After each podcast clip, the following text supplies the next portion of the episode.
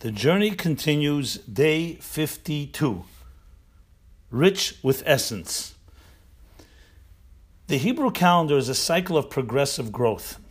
We've spoken about it throughout this 60 day journey of hope, renewal, and joy.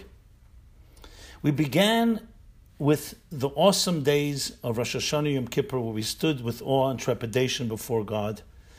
And then we entered Sukkot, where we celebrate with joy that connection.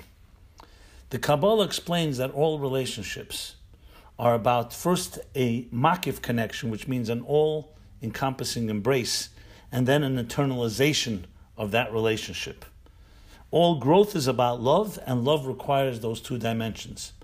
So after we move our relationship with God that has been renewed on Rosh Hashanah, sanctified on Yom Kippur, and celebrated on Sukkot, it is consummated on Shmini Atzeret and Simchas Torah, these final two days of the holiday. Shmini Atzeret, the word Atzeret literally means uh, many different things.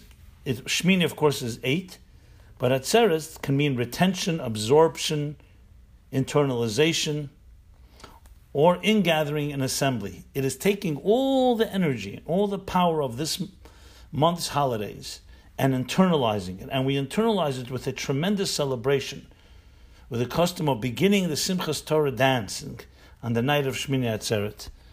Shmini Atzeret is considered both the final day of all judgments, the day when we say the primary prayer for rain, which is the source of all blessing, blessings, and the day we dance with unbridled joy for the Torah, for the second tablets and the forgiveness that we received on Yom Kippur. Another important point about this special day is this, as the Medrash puts it, the seven days of Sukkot is a holiday where we all celebrate together, even with all the nations of the world. But there's a parable used that when the king sees that this holiday season is coming to an end, he invites his children for a banquet for several days. When it comes to say goodbye, he says to them, My children, please stay with me one more day. Your parting is difficult for me. He doesn't say our parting, your parting. So Shmini Atzeres is almost like a goodbye party.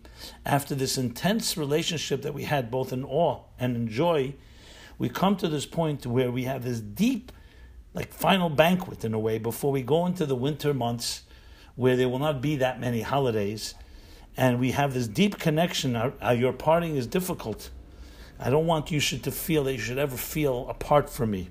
So Shmini Atzeres is that integration and celebration of absorbing all the power of this month, as well as internalizing it and celebrating it in a way that gives us power to take it into the rest of the entire year. That is what we need to focus on on this day.